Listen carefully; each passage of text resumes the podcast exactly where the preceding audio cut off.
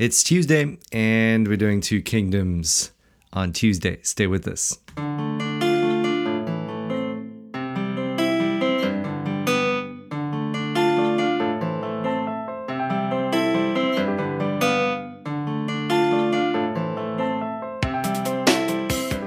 Well, I hope you're having a good Two Kingdom Tuesday, and I thought, being my solo run on Tuesdays, let me quickly give you a little bit of a rant that I'm going through. I rant a lot on this show, I realize that. But yeah, it's an article. I've just pulled it up on my laptop right now. Sort of been quite a busy day, but I'm going to try and spit this one out.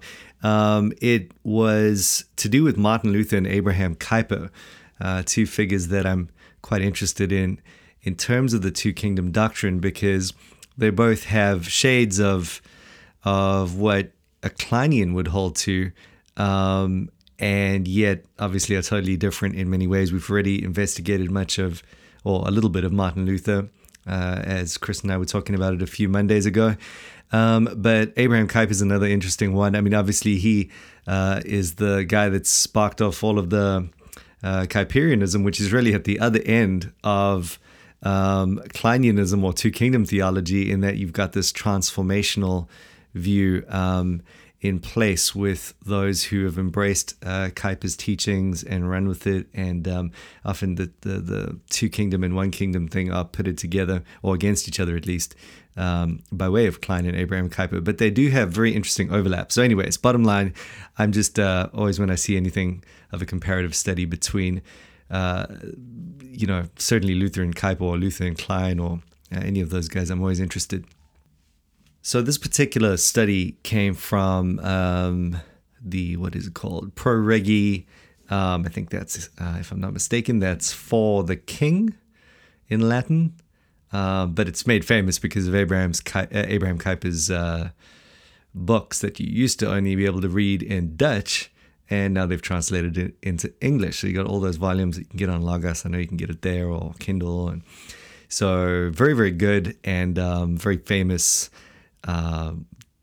Just full outworking of Kuyper's understanding of sphere sovereignty, and how that means that scripture needs to be applied to every area of society, not only the church, and just a full-orbed kind of view.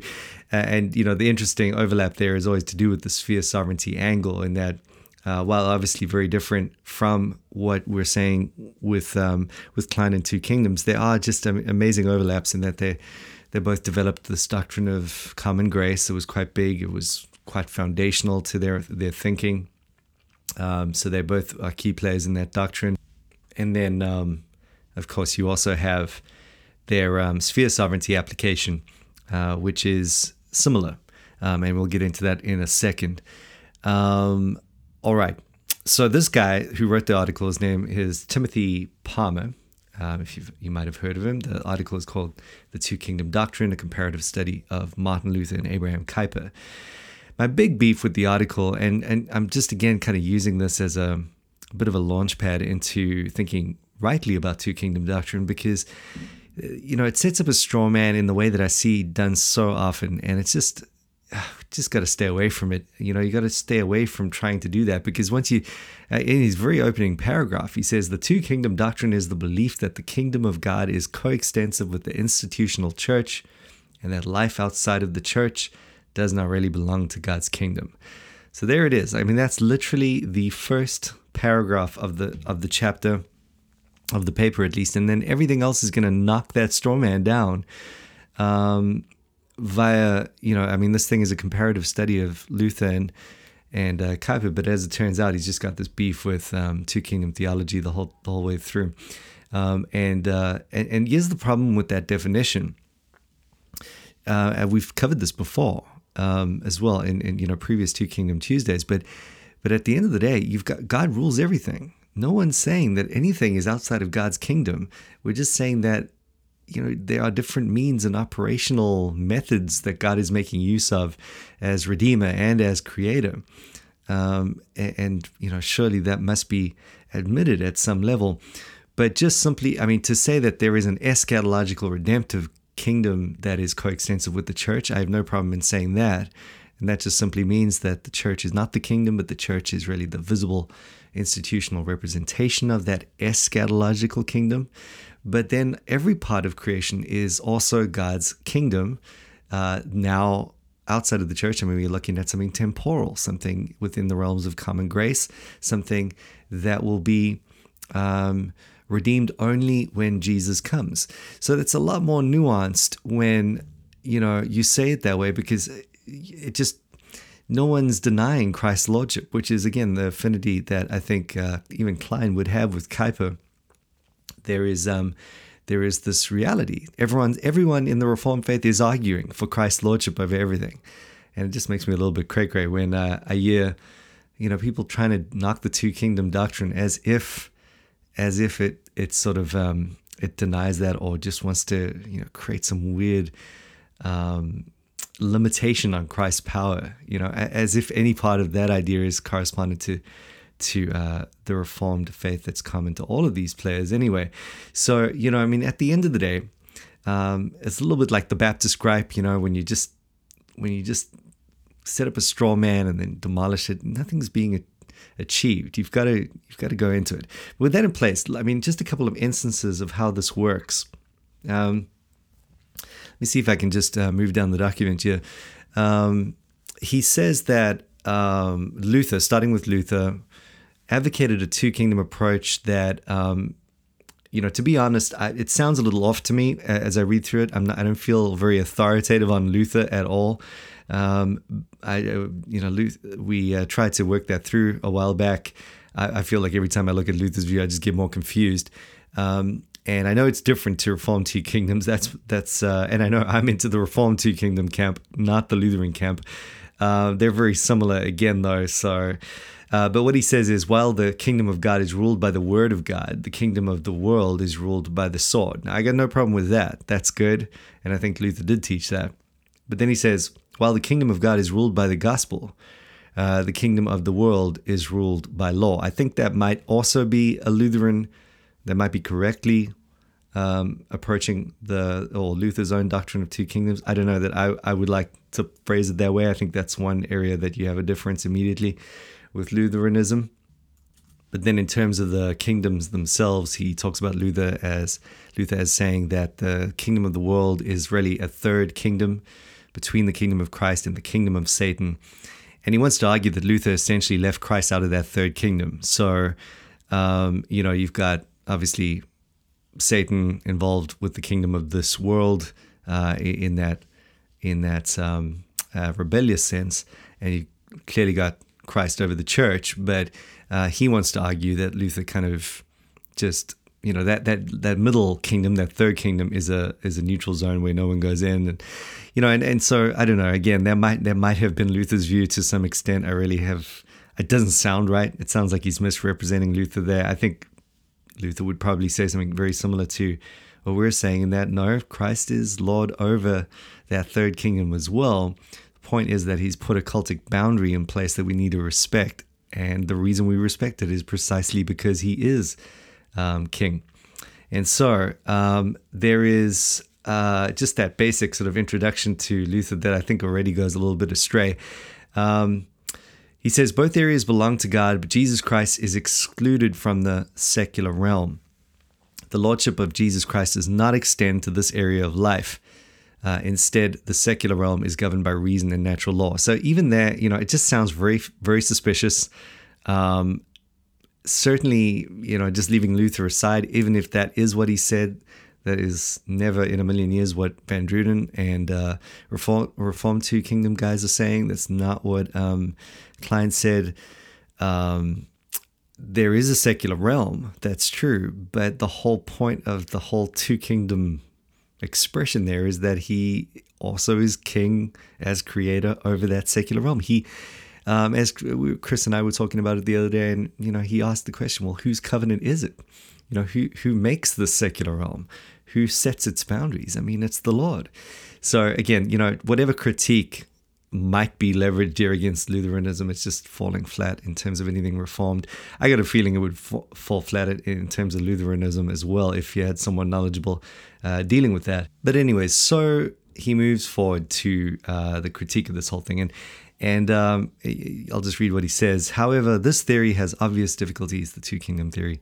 Is not Jesus Christ Lord over the entire world and not just the church? So you see how frustrating that is? That's crazy.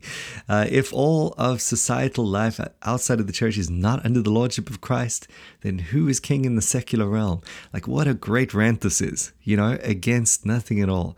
I mean, no one... especially because this paper is directed against what is ultimately the Reformed two-kingdom view. This is just meaningless. Anyways, leaving his kind of sloppy work aside, let's just at least jump into what is true about two-kingdom doctrine. And we just need to be really clear that no one is ever saying that there's this ungoverned neutral zone. I mean, wow. Hopefully that's clear enough to everyone. But then he moves on to the Abraham Kuyper thing. And, you know, he just gets absolutely angry with Van Drunen for putting Kuyper into even not into the two kingdom camp, but even getting him close. As I said earlier, Kuyper had the sphere sovereignty thing going on. And there are, in many ways, in both application and the theology, there are similarities to the two kingdom doctrine. I think that's Van Drunen's point. But he just won't have this at all. He says, and this sounds good. Van Drunen, this I think is what Van Drunen says. Van Drunen explains that God rules the spiritual kingdom through Christ the Redeemer and the civil kingdom through Christ its creator and sustainer. This two-kingdom doctrine, to which Kuyper allegedly holds, stands in contrast to neo-Calvinism or transformationalism, in which all spheres of life are seen as subject to redemption and the claims of the redemptive kingdom of Christ in the present age. So I think that's a good summary. But then, you know, his conclusions go whack. Is not Abraham Kuyper himself the one who taught us that all of life is subject to the kingship of Jesus Christ? See what he does there? So, you know, he's saying, listen, guys, there's no way that could even be true. Why? Because Kuyper taught that Christ is Lord over everything. And the two kingdom guys are saying that, no, he isn't. He's just Lord over the church. But no one in the two kingdom camp, and I would want to venture, Luther included, is saying that Christ is Lord. And so on it goes along that sort of line. I'll just read you a few things. There is thus a broad consensus as to the identity of Luther's two-kingdom doctrine, a consensus that stands in sharp contrast to the Reformed view of the lordship of Jesus Christ over all of life. He did it again, setting up a straw man versus the lordship of Christ. I mean, again, it would only work if one party there didn't agree with the lordship of Christ. What you have, and I know I'm sounding like a stuck record, is a nuance of that point rather than a denial of it. So you have to debate it in that way. You know, even, and this comes back to what we said, I think last Tuesday, he makes the point here, all of life falls under the kingship of Christ. There is no neutral ground for him. You know, this is what Kuyper was saying. This is why it cannot be two kingdom. But again, even there, I don't even, you know, maybe Van Drunen is sort of advocating a neutral thing, but you know, we've already talked about Klein himself as a Vantillian saying, no, there's, you know, I believe in antithesis. I believe that there's no neutrality. Everyone is for or against, and yet that doesn't change the fact that God himself has set a cultic boundary. He has said, as Lord, hey, respect this space that I've created for a stage so that redemptive history can play itself out and so that mission can happen. This is what it's for. So respect it and engage as those who understand God giving reign both to the righteous and the unrighteous for a time until the end. As I was reading through this, and this maybe is another, and probably I need to move on from this point. I keep coming back to it. Hopefully this will be a last rant about this sort of thing. But, you know, I do, one thing that does come through, another thing, maybe of equal proportion to what we've been talking about here in straw man arguments, is that idea of the redemption of the kingdom. You know, Kuyperians will talk about and neo-Kuiperians, I should say, will talk about transformationalism as the need to just understand that Christ has, died to redeem all of creation, not just the church. And again, it's sort of, they make this point over and over again, and no one's denying that. The only thing that people are indifferent about is when that happens. So, it's a fair point to discuss the eschatology itself and to say, well, this is an overrealized form, this is an underrealized form. There's a legitimate debate there, because I think there's a definite disagreement.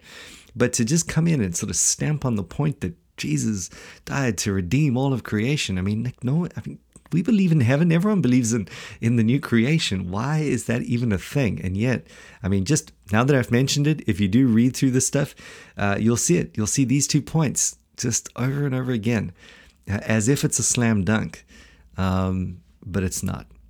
Again, just to kind of drill that home from the article, he said, Kuiper says of this kingdom, this is talking about the redemptive kingdom, it can never be said that this kingdom bears a purely spiritual character.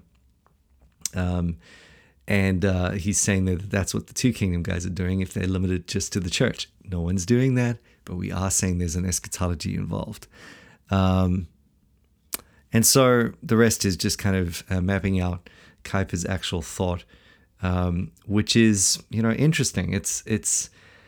I just can't help, even in his rebuke of two kingdom theology, see how Kuiper is, in fact, and how he's making Van Drunen's point. He, for example, Kuiper speaks of a mystical law. In fact, I'll read this paragraph. He says, Christ also rules the state. This is Kuiper's theory, through the law. Kuiper speaks of a mystical law, which is valid for all peoples and all lands. This divine law can be found both in our conscience and in scripture. There is no opposition between the two. Both came from Christ, the creator and redeemer. There is only one law of God. Wow. That's what Van Drunen is saying. That's what natural law is. Now, I realize you can't pin them exactly together, but they are similar. And I think Van Drunen's right to say, listen, whatever two kingdom theology is saying, it's not that different, at the end of the day, from what has been said a few times by a few different authors. So at least that is... that is something to consider. And then he ends off in a really weird way. He says, guys, church, listen up. The only people who are doing the Christian life right is Islam. Okay, maybe that's a little bit overstated, but what he said was this pietistic dualism also extends within the Reformed churches. So he's even trying to get at those Reformed churches. However, in Islam, religion relates to every area of life. Kuiper laments how seldom in Christendom the broad scope of the kingship of Christ is felt. Even our Heidelberg Catechism is weak on this point. So it kind of puts out his hand at the end and going, all right, so he thinks that would be a good thing if we just do it the way that Islam does it. I could have just skipped right to the end quickly and just said, well, yeah, that's pretty much the conclusion. That's why I don't want to go in that direction, because I don't think Islam's doing it right. And, it's not that we're waiting to get some sort of majority so that we can sit in a Christian state and ban all else. And, I don't know. That's just it right there, isn't it? At the end of the day, that's transformationalism come to its own. And, that's not what the apostles had in mind for the church or mission. But let's leave it at that. If you did want to check the article out, it is free online. So again, if you just Google... Two Kingdom Doctrine, a comparative study of Luther and Kuiper as a code word there, and then Timothy Palmer, Palmer. You should find it fairly easily. Read it, see what you think, see if I'm onto something or if I've gone astray. Okay, well, with that in mind, catch you tomorrow.